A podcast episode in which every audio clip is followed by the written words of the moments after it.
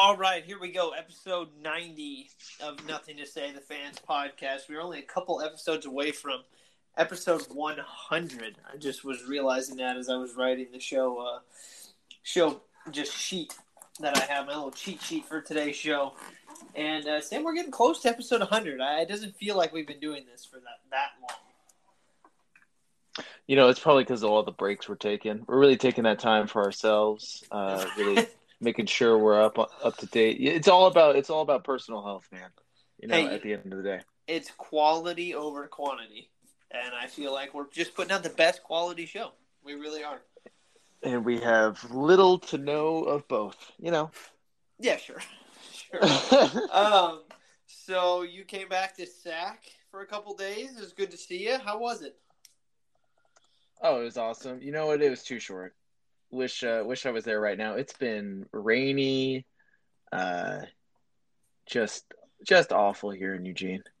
So we, I'm, I don't know if anybody stayed to the end of last episode, but if they didn't, then they missed your car story. Have we gotten a conclusion from the car story? Uh, conclusion? No, it's more of like an ongoing, ongoing thing. You know, uh, I don't even think I did the story justice the first time, but uh, yeah, it's just it's just it's a lot of uh, it's a lot of grown up, man. It's it's a lot of maturing, just on the fly. I do I wish I could have just been worried about my homework and worried about um, work, but now I got to worry about how I'm supposed to get to work each and every single day, and it's like, well, I did not need this in my life, you know. Well, like short thirty second version for people who who didn't hear the story. Yeah, so pretty much uh, someone uh, shimmied under my car, cut off a pretty important piece from it that I now uh, m- pretty much makes my car not usable anymore, um, which kind of sucks. And uh, so now um, I either got to get it like I got to get it fixed and potentially sell it, or to get a new one, or to get it fixed and use again. It's just it's just a whole lot that I didn't need right now. I, th- I feel like I'm growing gray hairs. My mom was cutting my hair when I was home, and she was like, "Oh, I found a gray hair. Oh, I found another one." I'm like, you know, it's probably the car. Yeah, truthfully, it's the whole it's the whole car ordeal. I I kind of liken it to what the Lakers looked like in the middle of the year. You know, yeah. say the the Lakers were my car, and they're just missing pieces. They're missing, say, LeBron's the the engine, right? He's the he's the major engine part. My car's just battered. Uh, Anthony Davis is uh, the tires they break and get busted open all the time, and he's injured all the time. So, yeah, my car right now is the Lakers during the middle of the year. Well, I feel like that is a uh, a good way to put it in that sense. Um, you know, always got to tie it back to sports. That's what you guys are here for. Three minutes in, we're already talking about sports. Let's go. Yeah, so let's keep it rolling.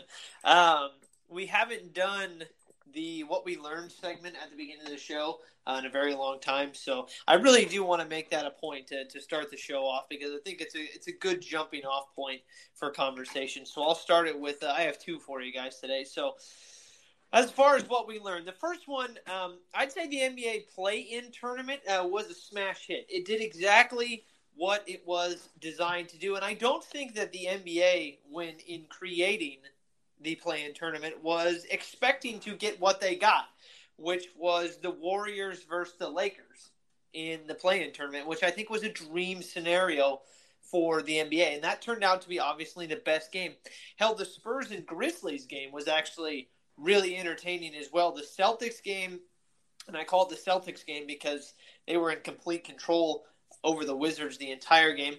It may not have been the most competitive game, but you had a great, a great performance from Jayson Tatum. He had 50 points in that game, so he was fun to watch. And then the Hornets and the Pacers game, that really wasn't all that fun. But no.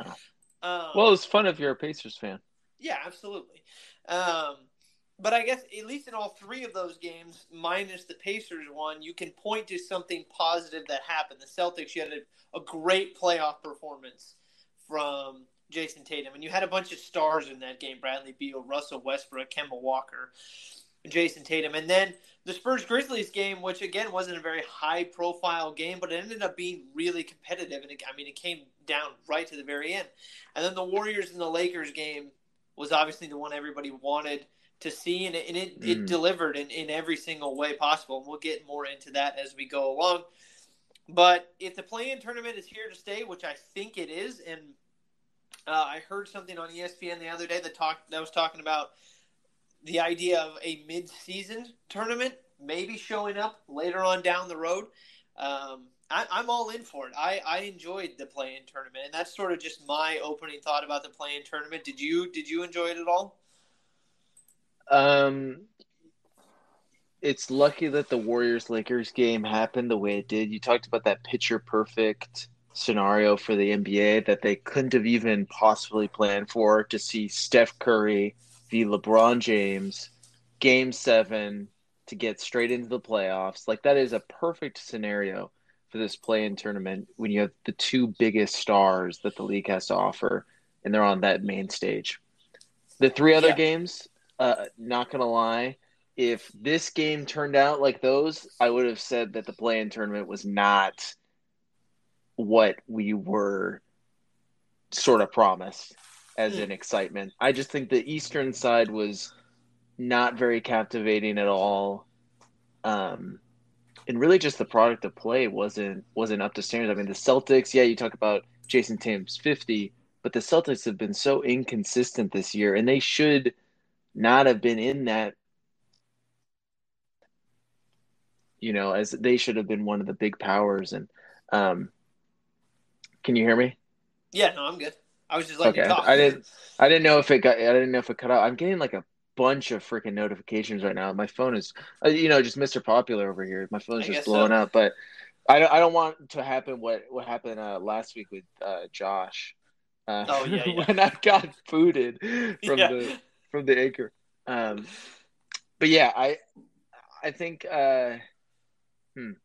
I don't know how they're gonna grow this play-in tournament. Um, I think the quality of play really has to get up there. It would it would have been nice to see. It's nice to see a team like the Grizzlies get an opportunity to make the playoffs because they've really played well this year, um, in back to back years, and have really played well enough to make the playoffs. That it's nice that they get an opportunity, but it it it would have been nice to have an equally uh, worthy team match up with them. You know, in the right. in the Spurs. You know, so that's mm-hmm. that's sort of my thoughts with it. It's and it for just the the actual basketball implications. Lakers, you got away with one. They own the Warriors almost caught you sleeping in this one game, but you got away with it, and now you can focus on this playoff run. It would have been worst case scenario if the Lakers lost this game and were forced to play a desperate Memphis team uh, tonight. Yeah, no, see, tomorrow so, night. Uh, let me check. Yeah, it's Memphis, Friday. Yeah, okay. the game tonight is Pacers Wizards. Um, mm-hmm.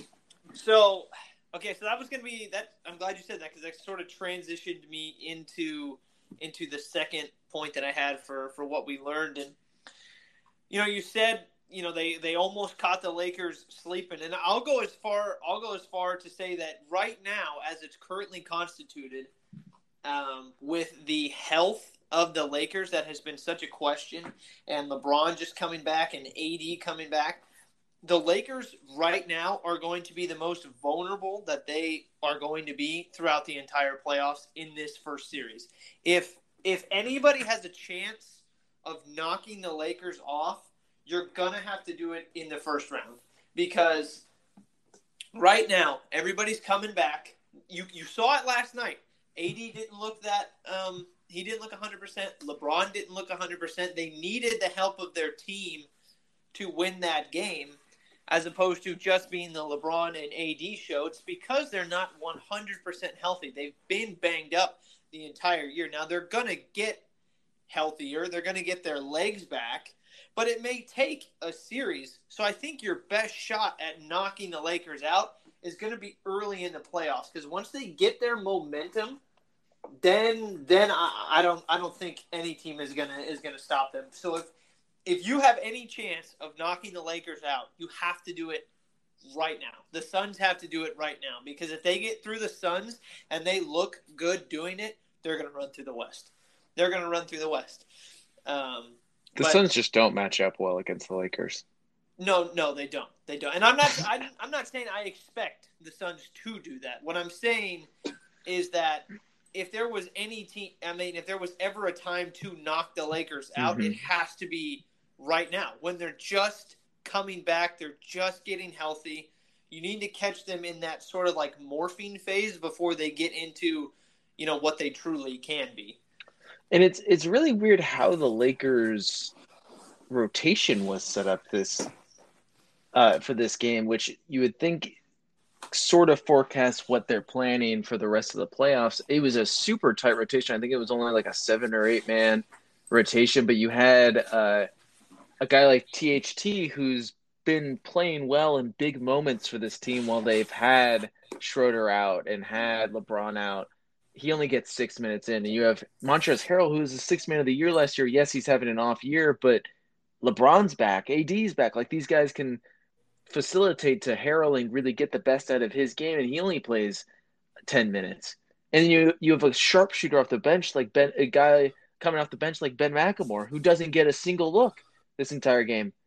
I it's just it's a little mind it's a little head scratching, Jason. I don't get it. If I'm a Lakers fan, I'm probably a little worried because it looks like Frankie V is in over his head.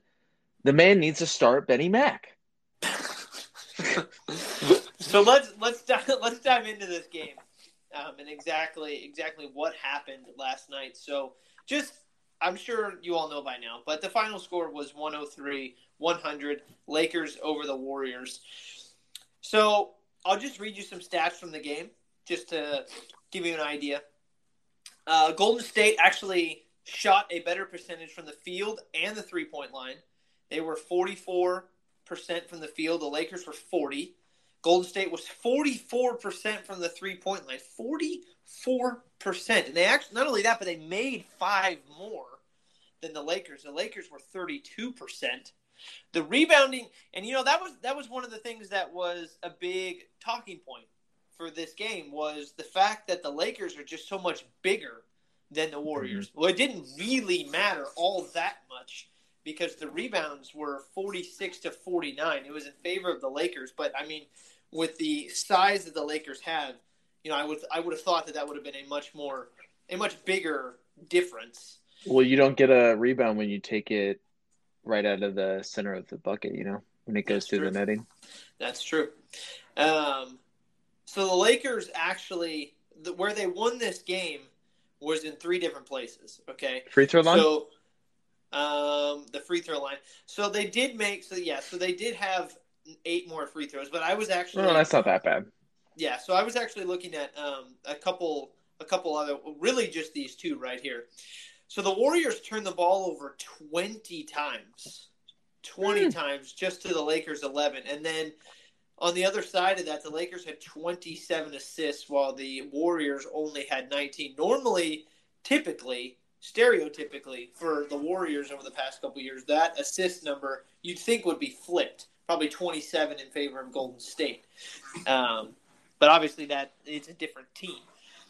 But so this is going to bleed me into the point that I want to make here with the lake with um, Golden State having 20 turnovers.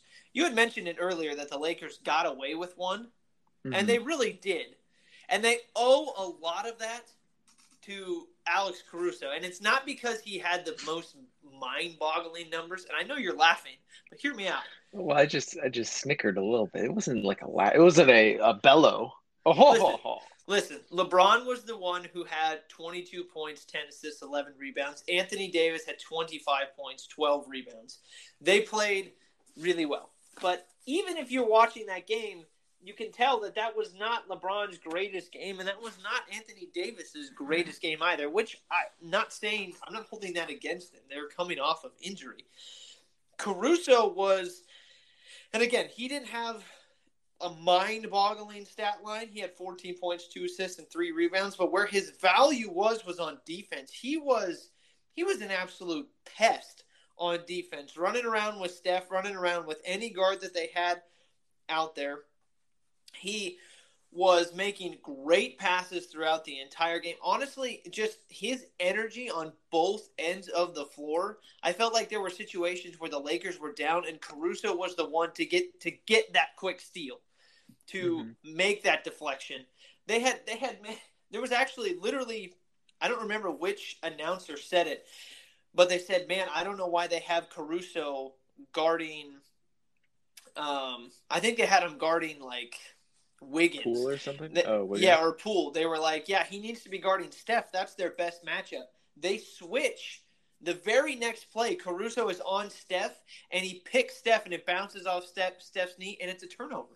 It was the mm-hmm. very next play. He was so vital on defense. I can think of two two plays just without even really diving into it, where he stole the ball straight from Steph. He had that pass to Anthony Davis at the end of the game um, mm-hmm. that led to that that led to a dunk. It was such a great pass. He was honestly the extra push that pushed the Lakers over the hump. If AD and the Lakers were, if AD and LeBron were going to be like match Golden State, they needed one other player to sort of push them over. They didn't get it from Schroeder. Schroeder had a really rough game. Caruso mm-hmm. gave them that just extra tiny little bump that they needed to get over the Warriors. And without him, I think they lose that game. Yeah. So yeah, it makes sense. Can't argue with anything there. I mean, even LeBron said it after the game, nodding uh, when asked the importance of Caruso. I mean, yeah, big part. You need contributions like that if you're a, uh, especially this late in the year, in playoff time. You need contributions from everyone. Mm-hmm, absolutely. And another thing I would like to say about this game, can we? Okay, so you and I need to talk about what happened with LeBron and getting hit in the face during okay. that. Did you did you see that play? I didn't see. Uh, let me let me look at. I saw it. I so I watched the highlights of the game after, and I couldn't get a nice view of what had happened. So he, I mean, he just got he got it was a hard foul, right? Right, and his Draymond he, dirty. Uh, no, it, was, it was not. A, it was not a dirty play. Um, and I'm glad that they didn't call it a flagrant because it, it wasn't a flagrant. But he's, I mean, he's rolling around on the ground. He's rolling around on the sideline. He's, it, it looks like he just got like stabbed. And he's just he, he seems so dramatic in, and I'm not going to say he wasn't in pain, but he comes out onto the floor and he looks at all of his guys. He's like, dude, look, I can't see. I can't see. Proceeds to drain a couple free throws doesn't come out of the game. Didn't he have a concussion? His eye was like messed up. He could only could only see like seventy five percent or something. Yeah, I don't, I don't, know. I don't like. That's what I heard after. Yeah, I, I have, the, I have no idea. The uh the he could he only he saw three rims or something. Yeah, that is yeah. that's the point that I'm trying to get to. He said he only saw three. He saw three rims when he was shooting that final three from like all the way across the continent.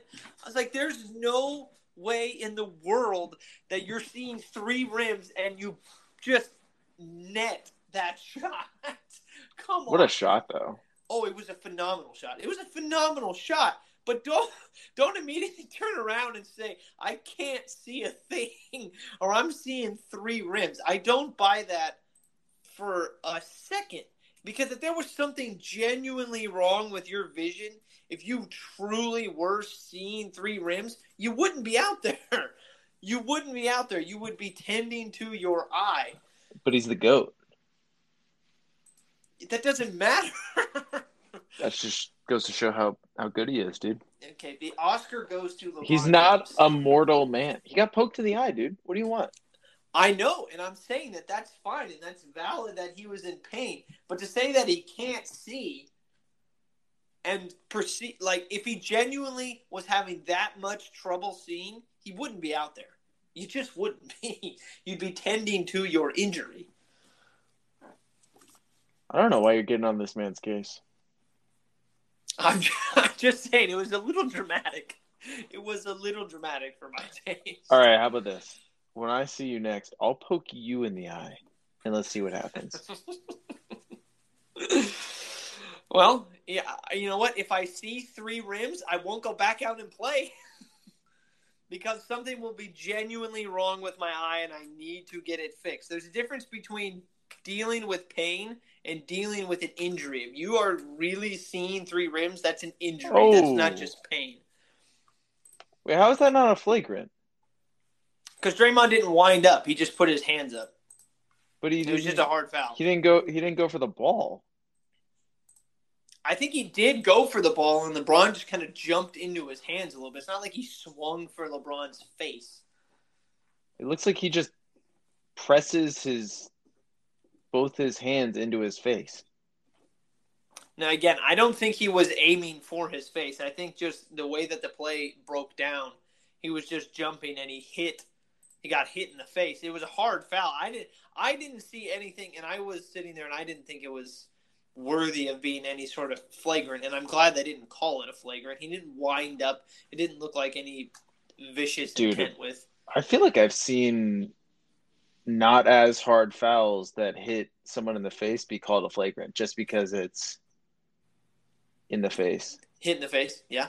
Yeah. That's fair. That's fair. Thanks. CJ McCollum calling. Did you see that? With what? CJ McCollum tweeted about it. He was saying, "Actor of the year, I'm going to sleeve three rims." Laughing face. Isn't oh, CJ yeah. McCollum a big flopper though? Mm, I don't know. I don't know. I don't know his game well enough to. I'm pretty sure he's a big flopper.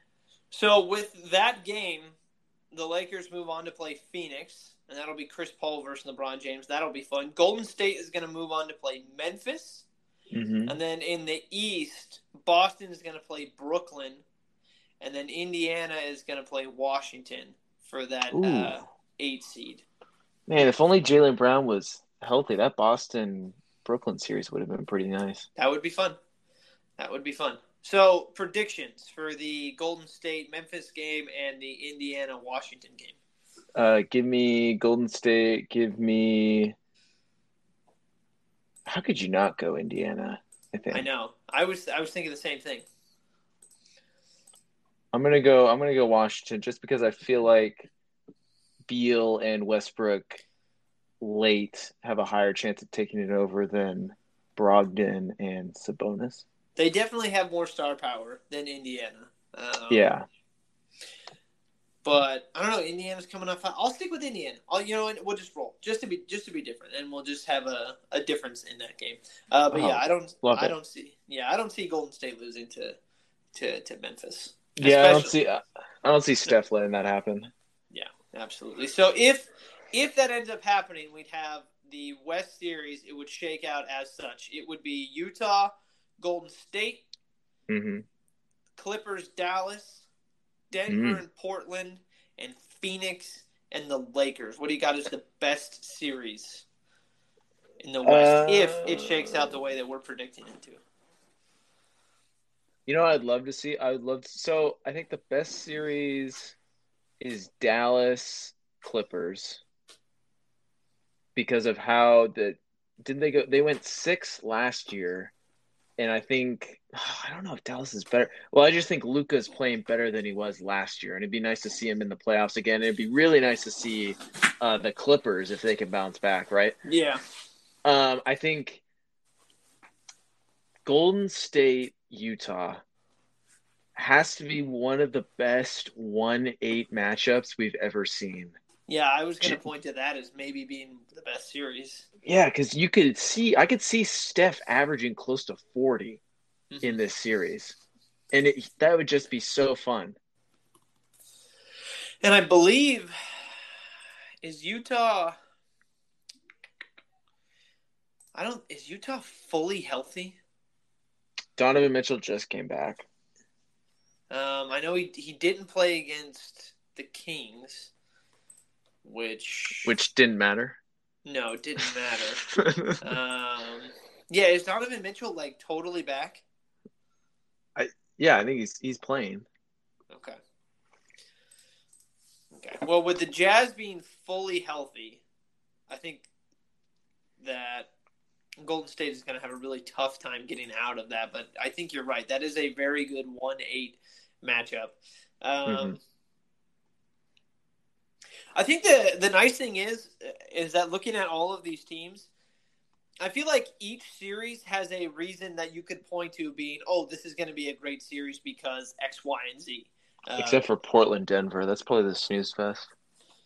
Mm, I don't know because I mean Denver, Denver, they um, I mean Murray not playing because he's he's obviously out. That that's a right. bit of a bummer. That takes out some intrigue there. Do you, um, who do you think is who do you think is going to win that matchup? Because that definitely, I, if anything, the fact that Murray is out and he was such a big proponent of their uh, success last year in the postseason, getting them to the Western Conference Finals. Like he was at times the man over Jokic. You know, it's funny because I think the last I'm looking at it right now. So, okay, so the last game of the season for both of them was against each other, and Portland won 132 to 116. Um, was everyone playing? Uh, I believe with everyone playing. So the Trailblazers, yeah, they had Dame, they had CJ, Melo played, Enes Kanter. Yeah, so the Trailblazers were had everybody in, and then uh, Denver. Denver looks like they went with a very deep lineup. Um, a very deep lineup. So maybe maybe the Nuggets weren't playing everybody. I can try to go back a little bit. Okay, so April twenty first, but was Mitchell playing then? Mitchell. I'm sorry. What are you Murray. talking about? Or Murray. Um, yeah. Murray was not. Murray was not playing when they played in April, and the Nuggets won by one point. I think uh, Portland actually matches up pretty well with Denver because I think Portland can throw some size as well at Jokic. It's not Nurkic, like Kanter. Yeah.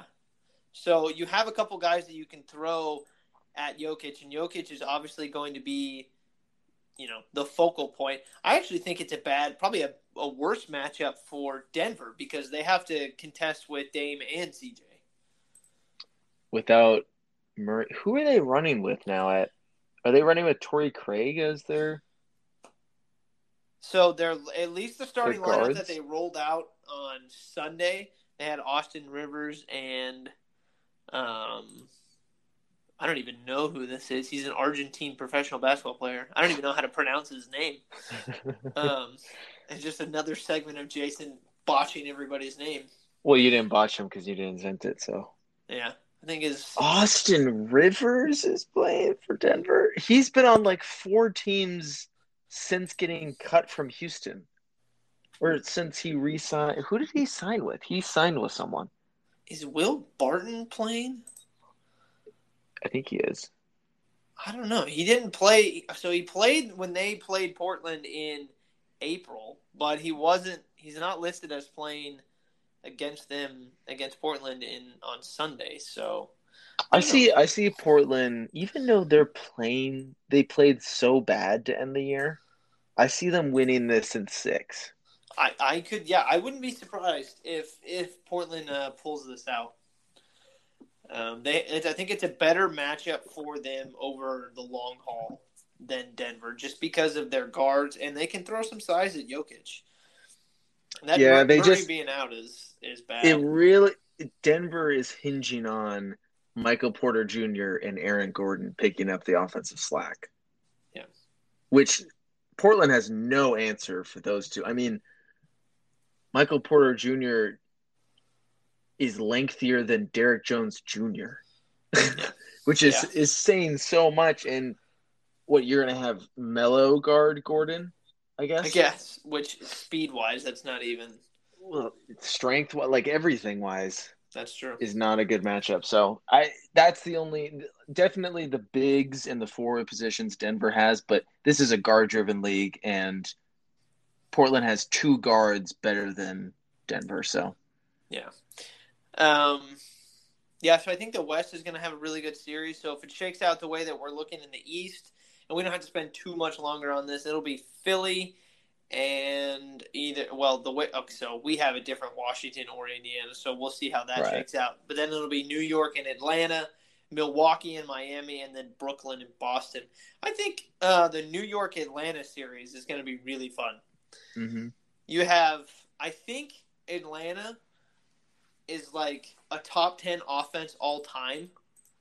That it um this this year has had some of the best offensive numbers in NBA history. It was like I don't know six or it's like anywhere between six to eight of like the best offensive seasons ever. Clippers, are, Dallas, Atlanta. Yeah, they're they're all up there. So you have you have Atlanta as a very offensive driven team, and then you have New York, who is a very solid defensive team. I mean, when you have Thibodeau, I mean, you're that's what you're gonna get. Yeah, they were top four this year for the longest time. Yeah, so you have you have strength against strength, and then you have an emer- two emerging stars. You have Julius Randle, and then you know Trae Young as well. So I think that's going to be for me. I think that's going to be the series that I'm going to be paying the most attention to. And good for New York, man. Seriously, mm-hmm. for getting getting a home playoff series and being yeah. the fourth seed in the East. That's fantastic. That is fantastic. Yeah, what a turnaround. Um, uh, what's his name? James Dolan just shutting people up with yeah. the Knicks play in spite of his ownership. Um, I still think Brooklyn, Boston, just because even if we're not getting a good Boston showing, it'll be so. It's just so interesting what we're going to see from Brooklyn. They could either be the Golden State KD team or the um, the Lakers Dwight Kobe Pau team. Mm-hmm. You know, like it's it's definitely whichever one they're going to be. Either way, it's interesting what's a dream scenario Eastern Conference for the NBA? Because if I had to put a money on that, I'd say it's Brooklyn, New York. I don't know. So I think we're a year away from. I know. I know New York is definitely a, a big market, but I don't know because of their quality of play over the years that that's necessarily means that they're a more recognizable brand for the NBA than say a Philly a Milwaukee and a uh, and a Boston. Like yes, I get I guess you, you get the mecca of New York and that media and that pushing and I guess I'm totally underestimating that power, but they're still not to me one of the most recognizable brands for the NBA right now, just because they've been so bad for so long. Well, and I think well, and part of the reason that I'm that I'm saying this is because I think what you can paint if you're the media is I think you can paint this like hero versus villain kind of story. Because I think a lot of people are loving to hate Brooklyn because of the way that they've gone about building the team. And they have these three stars who haven't been playing together and they've been talking as if they don't care about the regular season and that they know they haven't played together then they're just going to turn it on and run through everybody. And I think that's rubbing people the wrong way. And then you have this New York Knicks team who's been so bad for so long. They have a new regime in there. They have a young emerging star, and they're doing it the right way. They're playing. They're playing complete basketball, and they're this like young and up and coming team. And I think you can sort of paint this hero versus villain perspective if you have the New York versus Brooklyn matchup. Obviously, if you have Milwaukee, you know you have Giannis and the Bucks who are trying to break through, which they just can't seem to do. Philly obviously is the number one seed, but right. I think there's just an interesting storyline that you can paint if you're the New York media if you have the Brooklyn versus the Knicks series. Obviously, I think there are a handful that would work, but to me, mm-hmm. that just seems really fascinating. Yeah, I, when you initially posed it, I I thought immediately of Philly, Philly Brooklyn, because I yeah. think Philly in that way is a darling as well. They've they've come from trust the process to now being the number one seed. Joel Embiid is not a hated figure by any means. I don't know of anyone that thinks of him as even a controversial figure. Um, and he even is like this up and coming mega star for the NBA. And you got that team on the court is playing the best basketball of anyone in the East. So you want to see team that's playing the best versus a team that could potentially be playing the best. I think that would be the best for um, the NBA. Yeah. Well, I think what this boils down to is that the NBA has a couple couple different scenarios that would probably be really good for it. Yeah, there's a lot of good teams. We're no longer in the uh, Miami versus whoever or Cleveland versus whoever in the East. We're now in like, oh, I could see Miami uh, this current Miami regime make it, and that'd be interesting. Or Milwaukee and Brooklyn, and yeah, it's just it's definitely interesting at the East now. And I know that people are saying Brooklyn is just going to run through the East, and in all likelihood, that there's a very good chance that that is going to happen. but I feel like they're going to have some pushback from more than just one or two teams. Like I feel like Bo- I, I wouldn't be surprised if Boston gave them a run, and Milwaukee and Miami, I could see them giving them fits, and even New York, I could see them giving them fits. Atlanta is a very offensive driven team, so if Brooklyn's going to score, Atlanta can score. Philly also well rounded team. So I feel like there are a handful of teams that you could. Well, I just pretty much ran through all of them. That that, the wizard, the Wizards, I can see. Indianapolis, I can see. yeah, but you have all these different reasons why they could trip up Brooklyn, and Brooklyn because they're so offensive heavy. I mean, man, if two of them are having, if two of those guys are having an off night, they're in trouble because they ain't playing defense right now. Now that might change once the playoffs start but as they're currently constituted, they have not been playing any defense at all. And that might not matter. Or maybe they'll turn it on. I don't know. But if they are just going to be really offensive heavy, they're going to lose a few games because, you know, what one or two of the guys are just going to be off. And then it's just not going to be their night.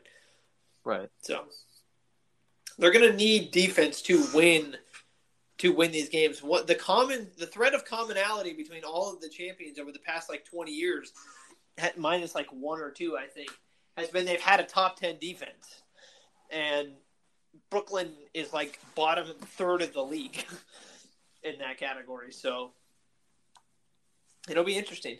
It'll be interesting to see. I think they'll happens. they'll turn it up. Those guys are all they all know what needs to be done to win. Most likely, most likely, but you know, we'll. I mean, we'll just have to see. We will we'll just have to see. Have to see. So, um, yeah. So tonight, uh, at least when we're as of recording this, um, it is Indiana and Washington, mm-hmm. and then tomorrow, which will be the day that we will be releasing the episode, it'll be Golden State, Memphis. And then by the time we get back on the show next week, we'll have a couple couple of games that have been played in the playoffs, and we'll be able to dive more into it. I love talking about NBA playoff basketball. That is one of my favorite postseasons. I do really love the NBA post. I know I've been hating on the regular season, which it it deserves, but the playoffs, I love NBA playoff basketball. You deserve some hate. I'm sure I do. I'm sure I do. I'm probably gonna get some hate for the list that I've thrown together. So let's transition into some NFL talk after the draft, Sam and I said we were going to do a, a power ranking of the best teams after the 2021 NFL draft. So we put that list together today. This isn't based on necessarily what we think is going we'll do a division re like we'll do division winners and we'll make our predictions for the seasons later on but this mm-hmm. is just right now a very early early power rankings for the best teams in the NFL right now. And truthfully, dude, I sat here and I did this list for about 20, 25 minutes. And while I feel fairly good about it, if if I had to lay down a bet for how um, accurate I think this is going to be, I, I don't feel good about it. I feel like oh, there are God. so many teams. I feel like there are so many teams that I left out, mm-hmm. or so many teams that in just the order that I've thrown them in, that I just feel like okay, well, they could be six slots lower than this, but I have them six slots higher just for X, Y, and Z. Um, mm-hmm. So, like, I don't feel great about this list. No, I don't. Um, definitely later. On. So, if you think about it, fourteen teams last year the playoffs, right? Yeah. So we're doing a top ten list. So we're already cutting out four of those teams and then we're adding into the mix the teams that substantially got better this year. So now we're trying to fit 17 teams into a 10 team uh stand like a 10 team top 10 and it just got weird towards the towards the bottom there. Yeah, okay. And the one thing that I have to say about my list is I am I've made my list operating under the assumption that Aaron Rodgers is not going to be with the Packers. So I do well, not have the Packers dumb assumption. Well, I just I put I put it I put it there because I felt like if I now I can throw them in like at the end of it after I read my list I can say where I would put them. Mm-hmm. But I just made it just totally discounting the Packers because I because I don't honestly know where Aaron Rodgers is going to end up.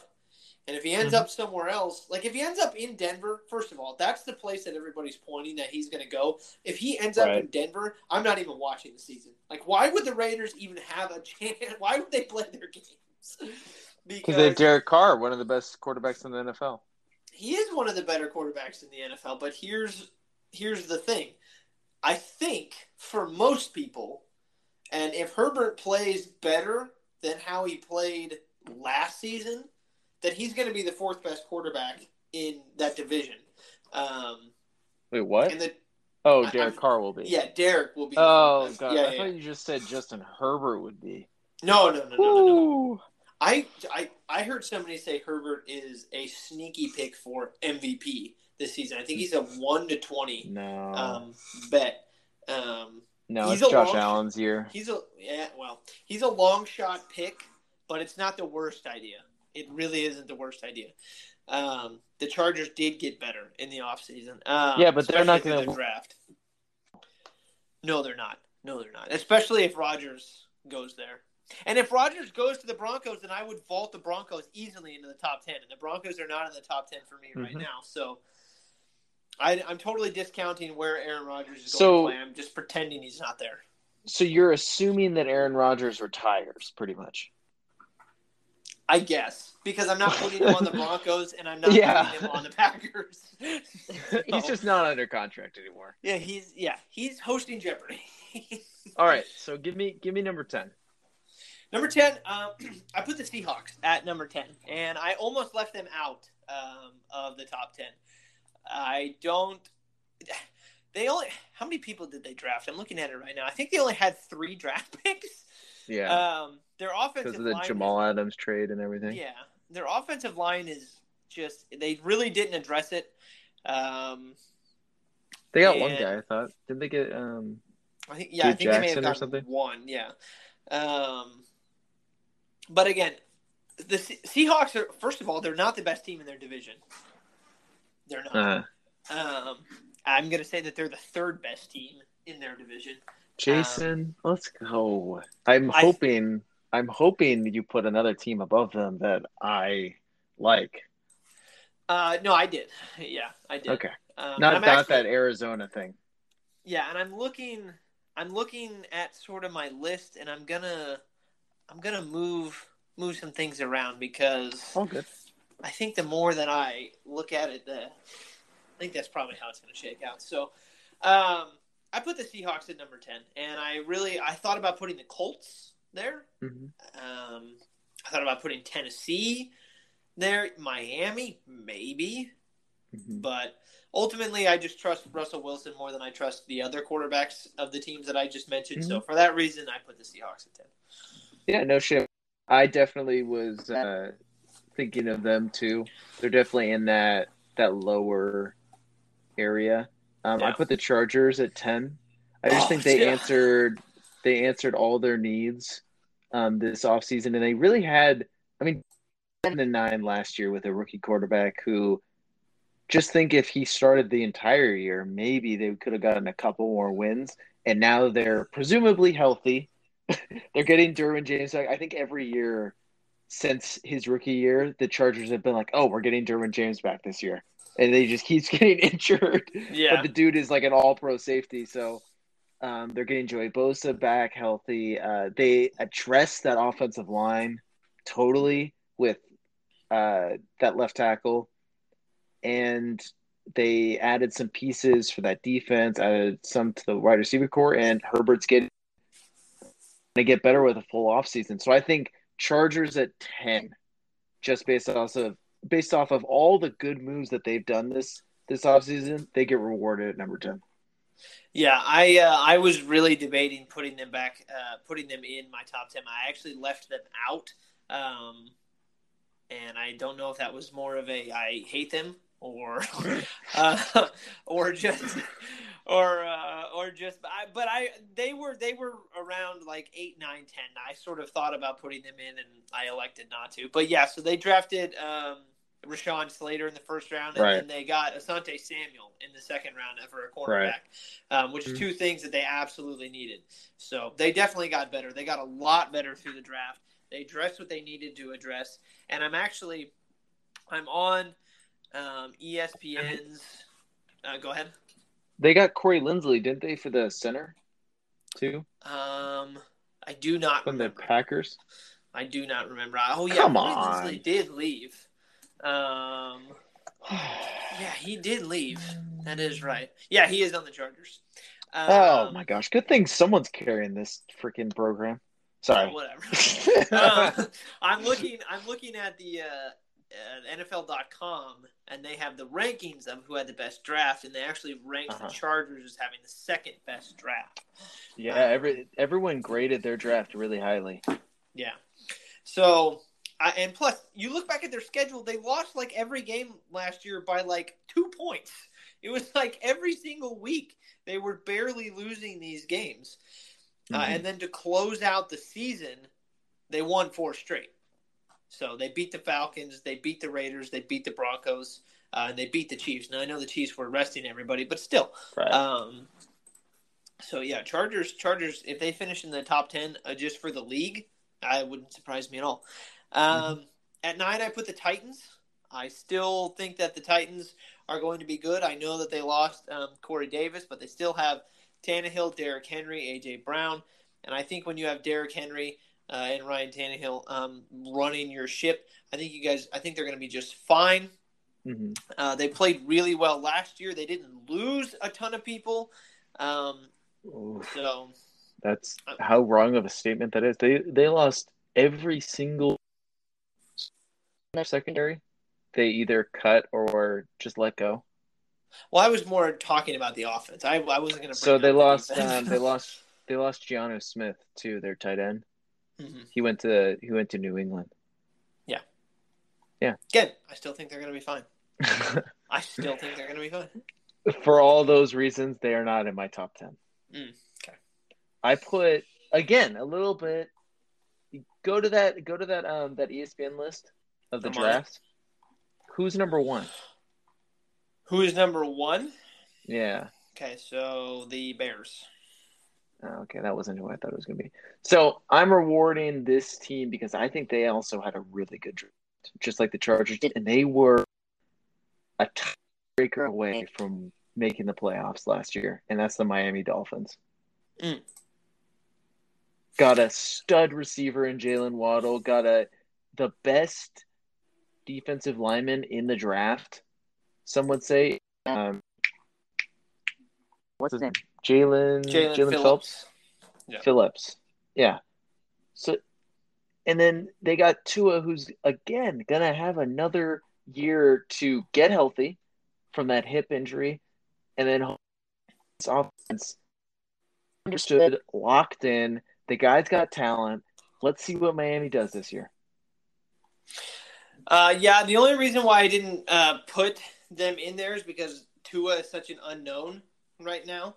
Um, and I, I, but I wouldn't be surprised if after week one we're looking back at our power rankings and we're like, okay, well, yeah, they they for sure deserve to be in the top ten. Well, So- that defense is so good. It's a lot like the Niners in that 13 and 3 year where it was like, well, Jimmy G is maybe the fourth thing you bring up for them winning. And that's really what Miami has done for that organization. I mean, they have a great defense that is able to create points and really create turnovers at a really high rate. And then they have a great receiving core now with uh, Devontae uh, Waddle, I'm not Devontae Davis, DeVante Parker and Waddle, and oh, and they have um, uh, what's what's that dude's name that's now, uh, he's from the Texans. He always goes off.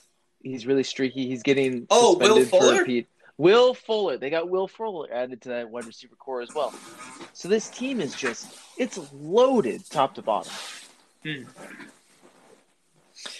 Yeah, no, I, uh, I, I really can't put up an argument there. I, uh, Miami is, uh, I think they're poised to be really good, and they, I don't know if they're going to compete with Buffalo for the division, but I mean, with the NFL adding another playoff team and another week, then well, I wouldn't be surprised if we see Miami in the playoffs.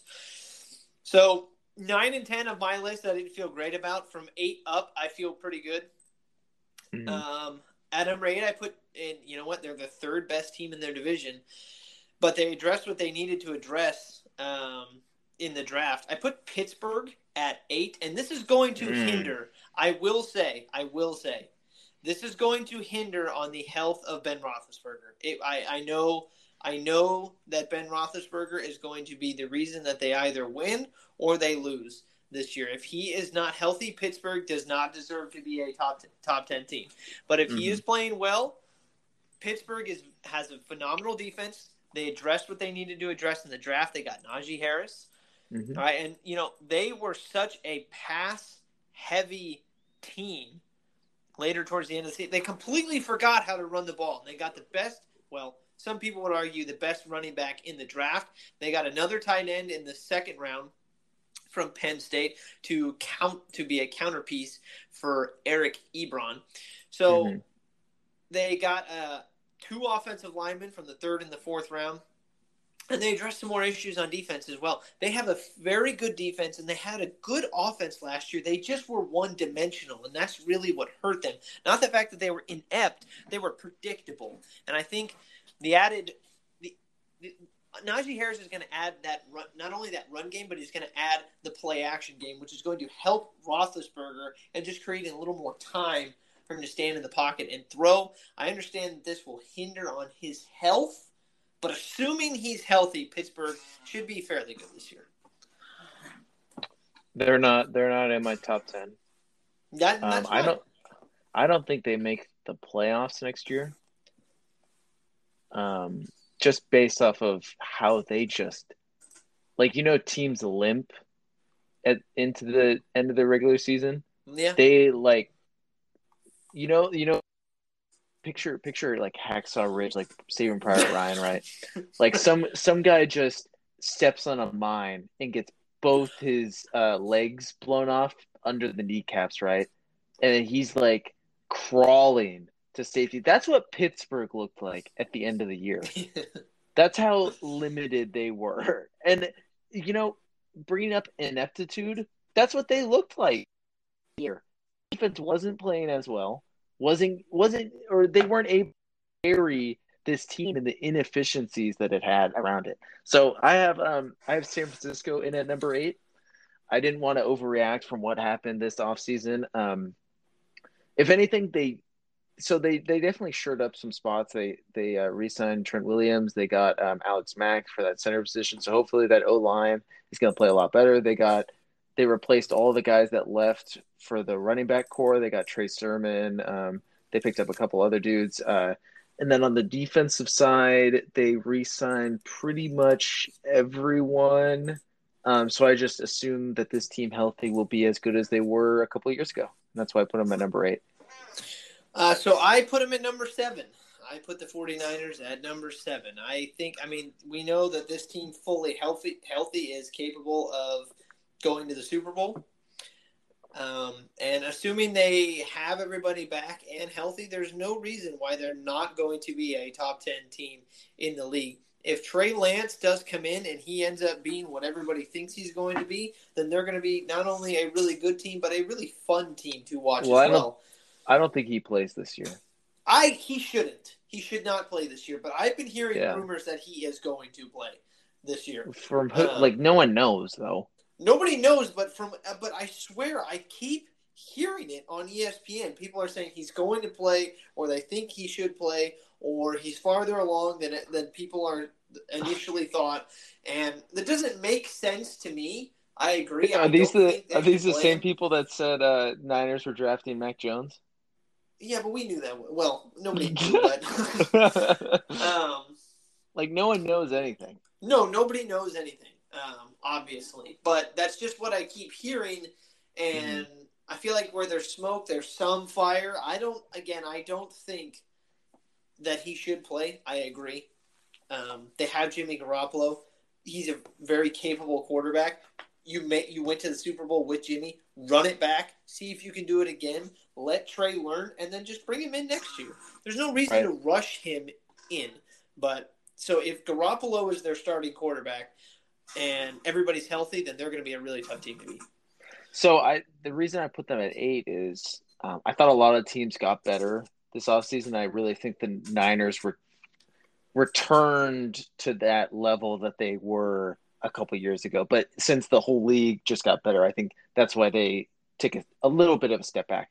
And if Trey Lance is what everyone thinks he is, and he does end up taking over this team, I think they do have the potential to move up in this ranking past eight. But it's nice that I think we both agree like this eight, seven, nine range is really their floor this year. Yeah. All healthy. Yeah, no, I agree. I agree. All right, so so I so, yeah, so yeah, I have like... uh, I have I have Indy at seven. I think they did actually a really good job. I'm a believer in that Wentz will have success this year. Um, they've on that that offense. Um, I I think that like Miami, their roster around the quarterback is so good and so stacked that I think they're actually going to have a lot of this year. They're going to their division this year, and they're going to be one of the best teams in the AFC.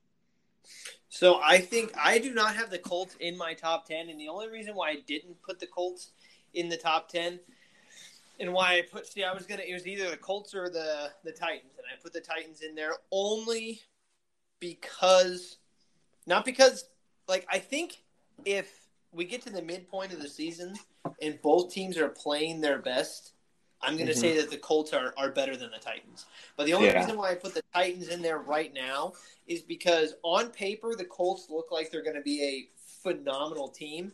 But, you know, it's completely brand new for all of them.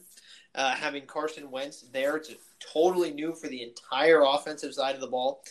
And Carson Wentz is injury prone. So just I think there were too many unknowns for me to throw the Colts in there, but I agree if if it all works the way that it looks like it should, yeah, the Colts are going to be um, not only are they going to win their, their division, but they'll probably make a, a deep run in the playoffs. They'll um, win a um, game. They it, the AFC is so tough, dude. It yeah. well, my what do you see? One, two, three, four. From two to five are AFC teams for me. So, mm. um, oh, interesting. Okay. Oh, because yeah. you don't have Green Bay. No, I don't. Yeah. Um, so number six for me, I put the Rams. Now the Rams did not have a great draft because um, they just don't draft people.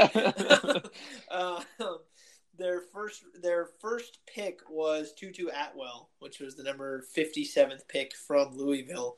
Uh, he's five ten, pretty short wide receiver, but he um, does take the top off of defenses. He's a good wide receiver, but I just say don't look at their draft because that's oh he's a uh, he's a Henry Ruggs type. Um, well, he's not 155 pounds. Henry Ruggs is built bigger than Tutu Atwell. Um, but I think the addition of Matthew Stafford to that team is going to be is going to be huge for the Rams. Um, I'm I'm putting the Rams at six solely because of two things. One, they have a good defense with a with the best defensive player in the league yep. on the defensive side of the ball, and then now they already had a pretty good offense, and they definitely upgraded their quarterback spot. So I have no reason to believe that the Rams are not going to be a lot better. I think Matthew Stafford is a top 10 quarterback in the league, and he is going to prove it once he gets to LA and starts playing. I hope, I hope he plays as well as I think he's going to, because he deserves it. So I had uh, I had Green Bay at number six. Um, they were the top. I think everyone forgets they were the top team in the AFC last year. So I can't I couldn't slide them down too far. I think this whole altercation with Aaron Rodgers will have um, effects on the team's play at least early on in the if he does end up holding out even potentially, but I think he does end up playing in a Green Bay Packers uniform this year. Um, and they just really didn't get a lot better this offseason either. They they even lost on I think they lost a couple pieces on their O line. They kept Aaron Jones, but uh, if they can somehow swing a deal for Julio Jones, which might be out there, uh, that would propel them pretty into into probably the top three of the NFL. But yeah, I think that's they sit at number six for me.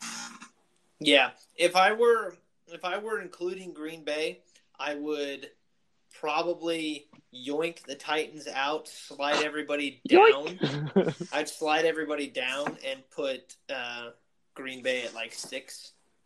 Um, so, but obviously, I'm not putting Green Bay in. So, uh, number five for me is uh, Baltimore. I think they're a top five uh, team in mm-hmm. the league by far. I don't think I really. I don't think we really. Once we get to the top like five teams in the league, there's not really much to say about these teams. They've been Wait. the. You yeah. said Pittsburgh was the third best team in their division, but you don't have the Browns in your top ten. No, I do have the Browns in my top ten. Are you joking? No, I do not. Oh my god! Okay, I do not. I do not. Oh, okay. I, didn't, I, didn't... I, was I was waiting to see how long it was going to take you. The, the Browns. Okay, so you know what? You just gave it away. So yeah, I have the Browns at four. The Browns are going to win that division. No way. Yes, they are. Yes, they are. Dude, they're the they're, Browns they're aren't even in my top ten. Oh my! That is the worst call ever. That is so so bad, dude. I so when I was okay. First of all, let, let me back this up here. So you go into this 2021 draft class ranking. You right. go down the list. Cleveland mm-hmm. is number four. Why? Because okay. they addressed what they their weakness on their team. They addressed the defense. They drafted a phenomenal quarterback in Greg Newsome, and they got arguably the best linebacker in the entire draft in Owusu Koramoah from oh, Notre okay. from Notre mm-hmm. Dame. So not only that, not only that, but they oh my dude, okay. Okay. That was what? their weakness. Say that it. was their weakness last year. Was their defense. They got better. They got better. And I genuinely think you look at the game last year with them against Kansas City, dude, they were so close. They were yeah, so close. Patrick Mahomes got injured. At the very end. No, he, he got out and then they got closer. Oh, dude, no. Cleveland? That game Cleveland. was not close. Cleveland has one of the most talented rosters from top to bottom. I oh, genuinely think God. that they are going to win that division. Wow. Dude, okay, so here's the thing too. You go on all these power rankings that I'm I looked at a bunch of different power rankings before I came on and I made mine cuz I just wanted to to test the waters. Right. On the on NFL's on the NFL uh just their power ranking. Uh-huh. Baltimore is 5, Cleveland is 6. They're right next to each other. You go on, I'll just go on, I'll just pick a random one. um let's go to Bleacher Report. Let's see how high they rank Cleveland. Oh, Cleveland's four. Cleveland is four. Let's go down. Did, Where is did I did I write those? Oh six. Did I, oh, did six, I write That's those? right. No, did but you what write I'm those? saying. No, but what I'm saying is it's not as it's not as crazy as you're making it seem. I think that's very high. No, no. So no.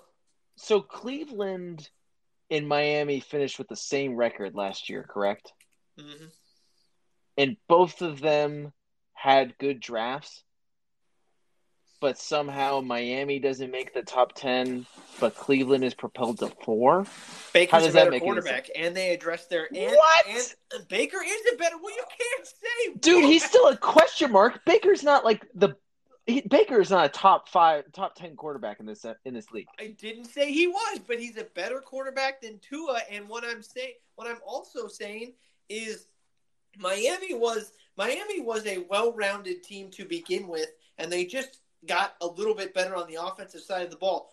Cleveland was a, a phenomenal offensive. Cleveland was a phenomenal offensive team and a very subpar defense, and they addressed their biggest weaknesses on defense. Why? I don't, dude.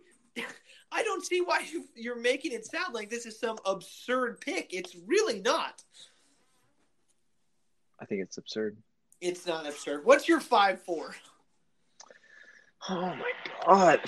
The Cleveland Browns are over the Rams. How are how is Cleveland over the Rams? Oh my god! Just I'm, okay. I stand by. So I put I put L.A. Rams at five. Yes, Stafford's better than Jared Goff, and that team that team is loaded. They're yeah. they're going to be one of the best teams in the NFC. I put Baltimore at four. just because that I feel like we're I'm saying it for all these teams, but that team's roster is so good. They lost a couple pieces, but it's the scheme that makes them so so potent. And they're gonna win that division, that AFC North division. No, they're not. they're going to win it. No, they're not. And then I'll just go because I don't even care what you have to say anymore. I put Buffalo at three because Yeah. they were the second best team in the So. AFC, and uh, they're growing. They added some more pieces on offense. I think they they um, really tried to address some needs on defense because that was the biggest uh, downfall for them. But that team is, is going to be so good. hmm I put the Bills See- at three as well. Okay, and then I'm curious to see who you put. I'm I'm pretty sure you have it flipped than what I have it. I put Tampa at two, and I put Kansas City at one. Yeah, so genuinely, you could. I, I don't care who's one and two because I feel like these two teams are probably going to end up back in the Super Bowl again. Um, I put Tampa. at Oh. God, no, no. What? Well, no, maybe. No, seriously. Tampa's not making it back.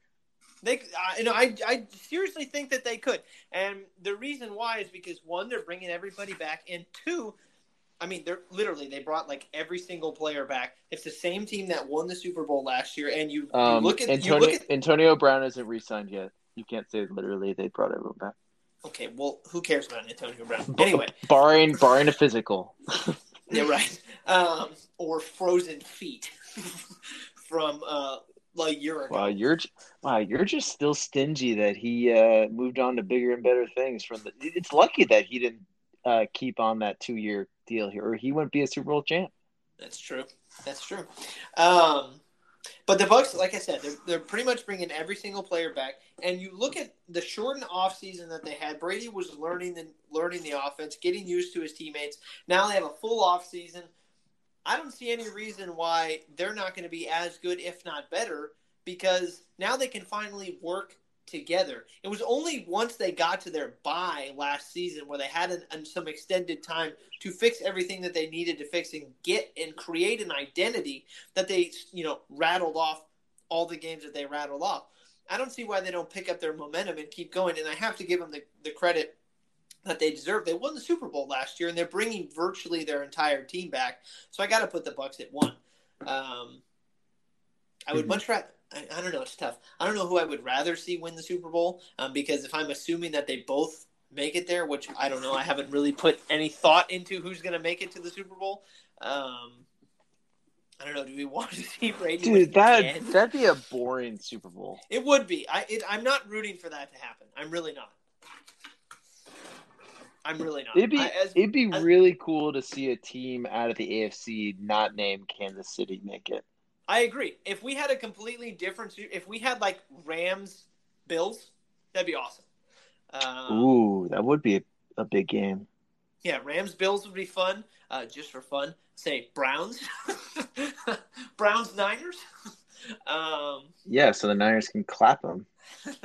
uh, but somebody different. I, I you know, and I You know, it'd be sick. Chargers Rams. Mm, That would be fun. I'd be down for that. I, so gen- cool. I genuinely would be down for that. That'd be so cool. I would be down for that. That'd be fun. Um, I, I think I'll be rooting for Bills Rams, uh, Bills Rams Super Bowl, or a Bills. Ra- actually, I take that back. A Bills Ravens Super Bowl. I think that would be fun. Wait, what? A Rams Ravens? No, a Bills Ravens. Oh crap! AFC title game. I'm Sorry. Are you crazy? Oh, okay, AFC. Okay, Yeah, I was like, AFC what are game. you talking about? Yeah, no, an AFC an AFC title game, not the Super Bowl, between the Bills and the Ravens. I think that would be that would be so much fun. Yeah, I'm I'm with it. um, and then like a Bills Rams Super Bowl. I think that that would be a lot of fun. Too bad the Niners are making the Super Bowl anyway. Well, okay, sure. um, so just to read off uh, list, uh, top to bottom, I went Bucs, Chiefs, Bills, Browns, Ravens, Rams, 49ers, Steelers, Titans, Seahawks. Sam, you had Wait, so the the Raiders beat the Browns last year, yeah. And- and the Browns make it. In, wait, did the Browns lose to the Jets? Well, I don't. I don't know. I don't have their Didn't schedule they? in front of me. I don't know. I have don't have their schedule in front of me. How are they a top five team in the NFL? Dude, you're the only one. You're the only one. I guess I'm the only one that's using common sense. Whatever. What are we talking about here? I thought Read off your list. I thought Baker Mayfield was a bust. Read off your list. Um, uh, I'll go. Uh, Kansas City one, Tampa Bay two, Bills, Ravens, Rams, Green Bay, Indianapolis, San Francisco, Miami Dolphins, and LA Chargers. So the NFL's power rankings, uh, just to compare uh, your list and my list to theirs. I'm sure yours is a lot closer. Well, from ten, it's the Saints. No way! No neither- way! I know, I know. I, I was I was surprised with that one too. So they went uh, Saints, Niners at nine, Seahawks at eight, Rams at seven, Browns at six, Baltimore at five, Green Bay at four, Bills at three, Chiefs at two, Tampa at one. Wow, Green Bay's pretty high. Yeah, they did put Green Bay high, and then yeah, they put the Saints at ten, which shocked the hell out of me. I did not expect to see. Are the Saints top ahead 15. of uh, Seattle? I don't know how the Saints are ahead of the Chargers or the Colts. Even I don't. I don't know. You know who I was tempted to uh, to put in Chicago, because if Justin Fields actually turns out really good, they could be. I mean, they made the playoffs last year. Uh, yeah, I was gonna say people forget they made the playoffs last year, and if Fields is ready to play, they're a good roster. They really are. They have a good defense, and they have some weapons on offense. And if Fields does, and yeah, you're right. If he ends up playing, uh, it, let's say he does what Herbert did last year. Oh, you can't put that. No, but I'm, I'm not. But I guess what I'm saying is, in that sense, he just comes out and he immediately starts to play well. Maybe he doesn't have to play that well, but if he plays somewhat comparable to that, I mean, the Bears, yeah, they'll be really good. He goes for like twenty five touchdowns, three thousand yards, maybe fourteen or thirteen picks. Yeah. Not bad. Yeah. Um, so those are our lists for the the the you know early early power rankings for the NFL season, and then we have one more thing that we're going to talk talk about. It doesn't have to be the longest conversation in the world, but there was a bit of a controversy that took place on May 18th. hmm Um, there was. So I'm looking at it right now, and I, I feel like you should explain it be- because I feel like you'd be able to paint What? a better picture than I would. No, it's pretty common sense. It's pretty self explanatory. Um, okay, well, how do you pronounce this guy's name? Yerman. Um, I don't even know. Again, with these with these guys, I don't know where they're from. So Just give him a nice nickname. I don't know. I don't know what uh, what accent or what language I'm supposed to be trying to pronounce this in. Um, oh God, let's just call him Mercedes, um, because that's what it looks like. Uh, and I, you know, for the sake of not botching his name, I'll just give him that No, nickname. I think that, I think that works. Um. So anyway, plays for the plays for the, The White, White Sox. Sox.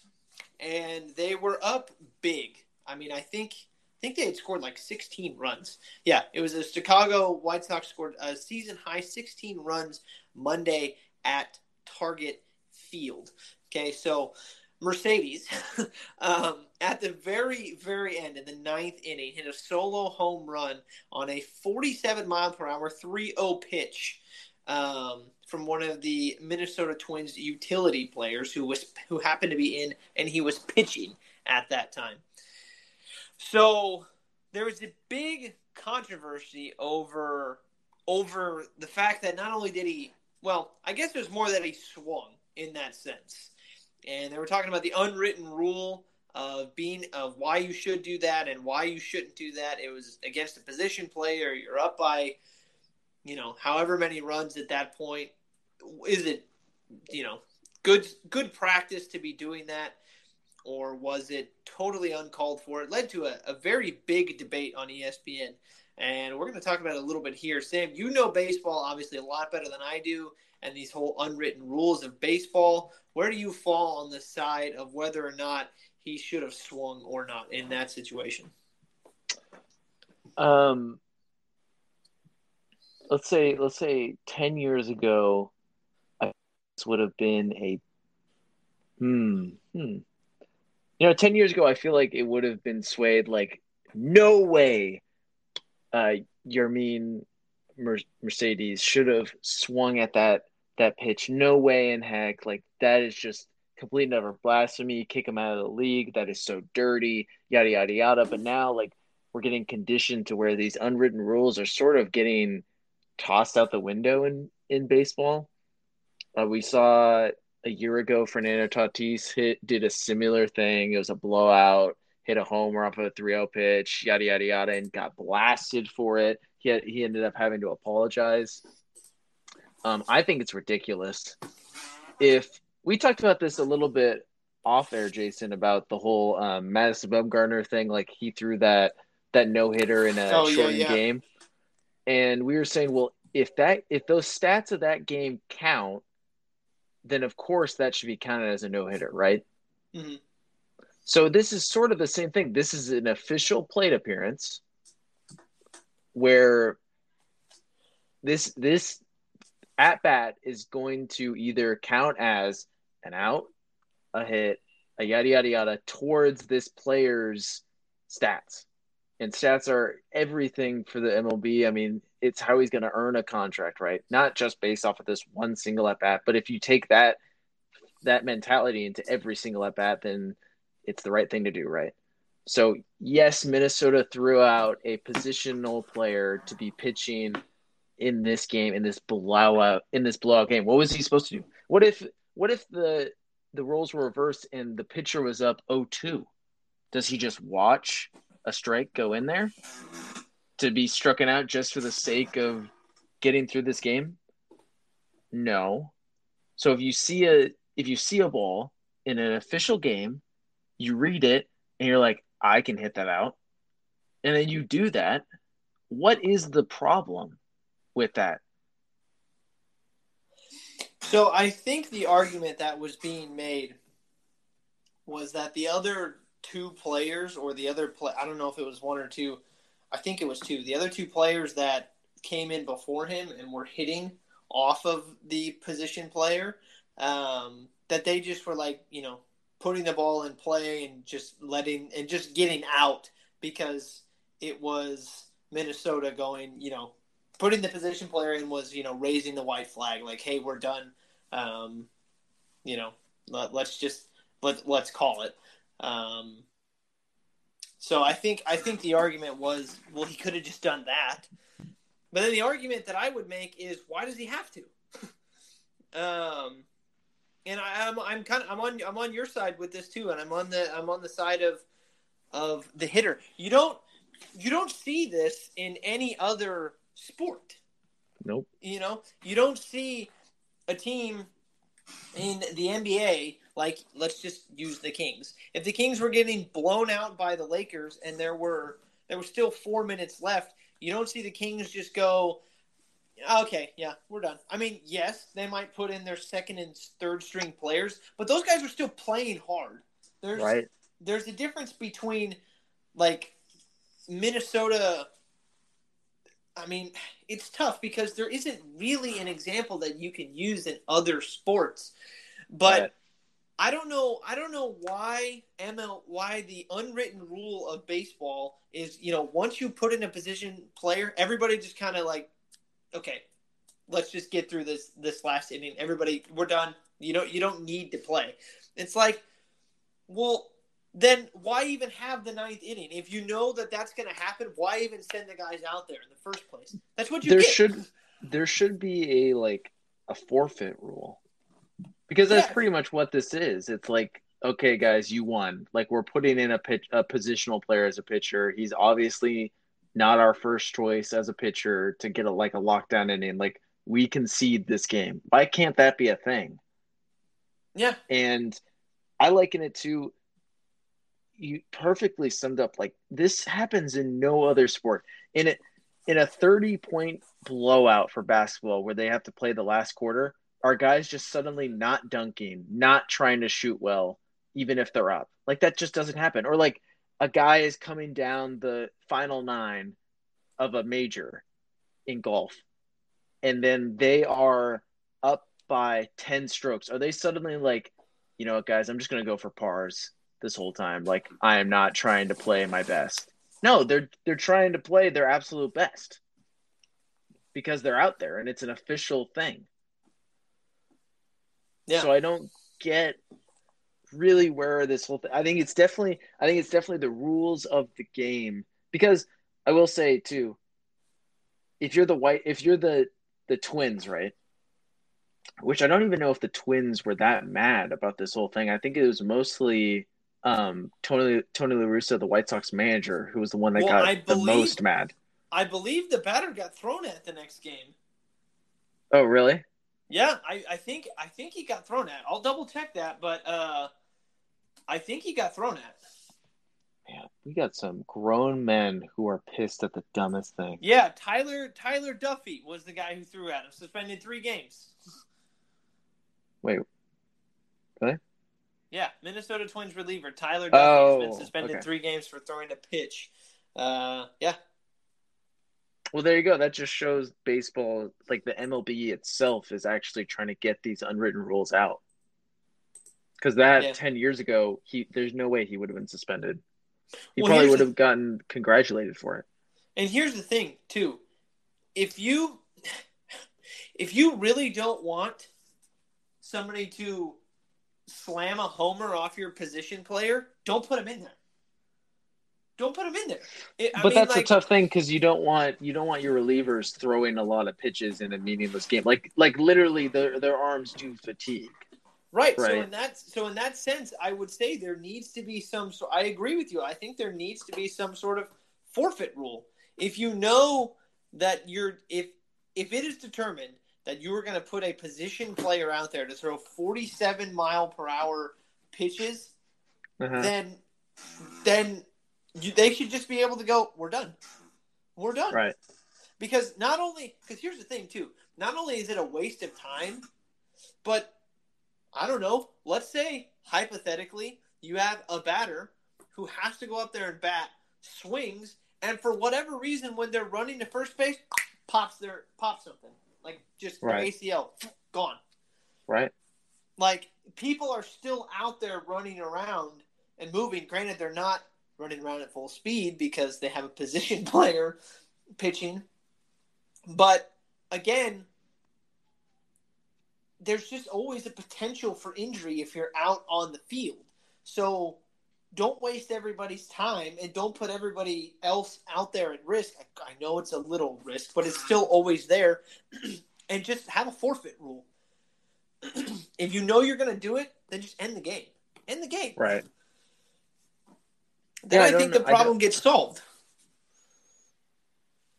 I don't know how logistically that would work. Like, can a manager really say we're giving this game up or something?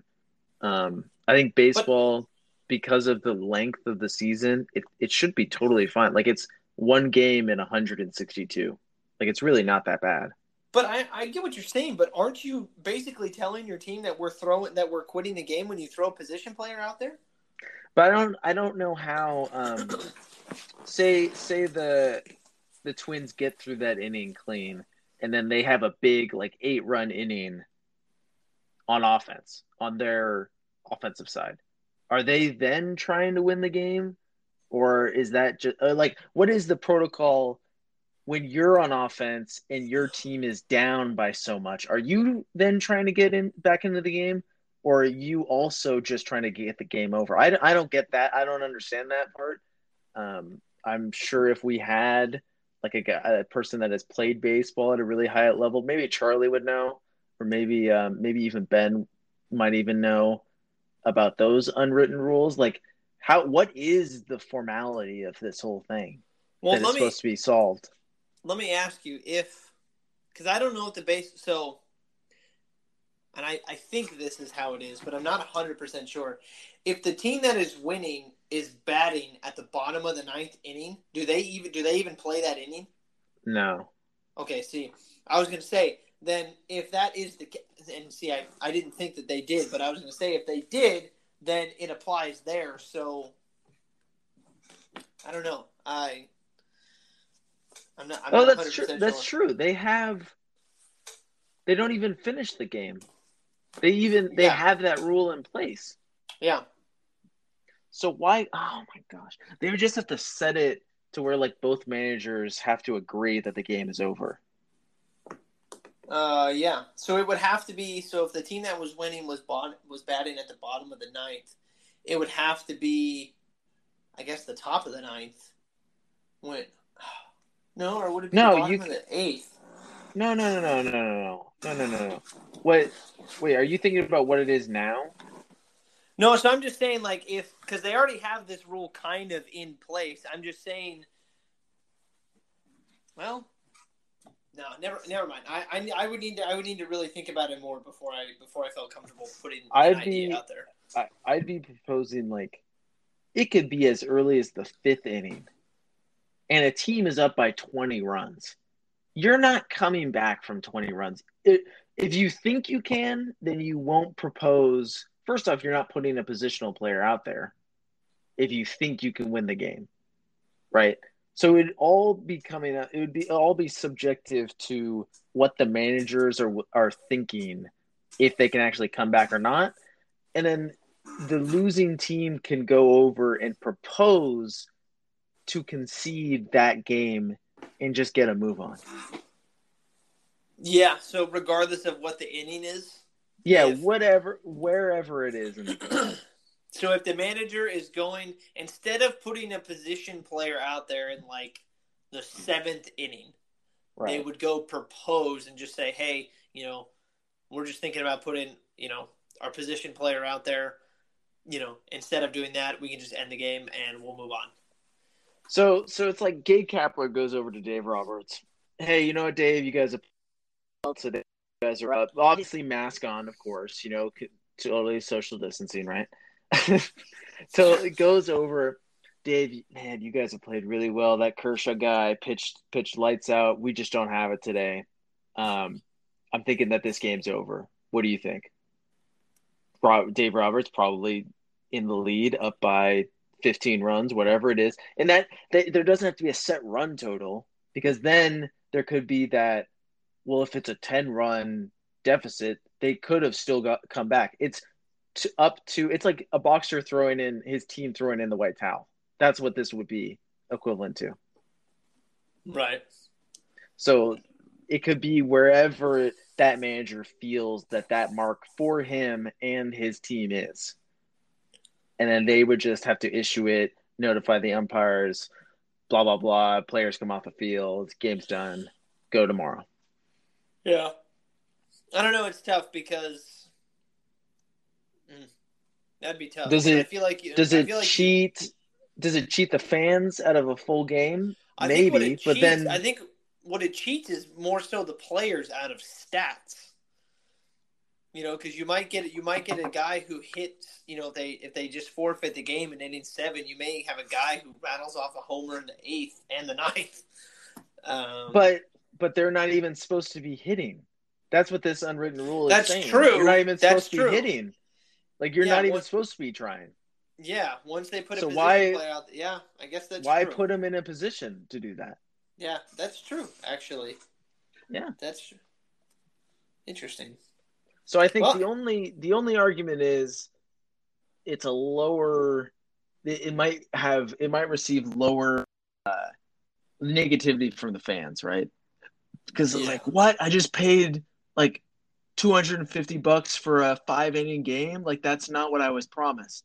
But it's also you could also say, well, them throwing out a position player, you're not really invested at that point. So it's Right. pretty much the same thing. Right. No, I get that. I get that.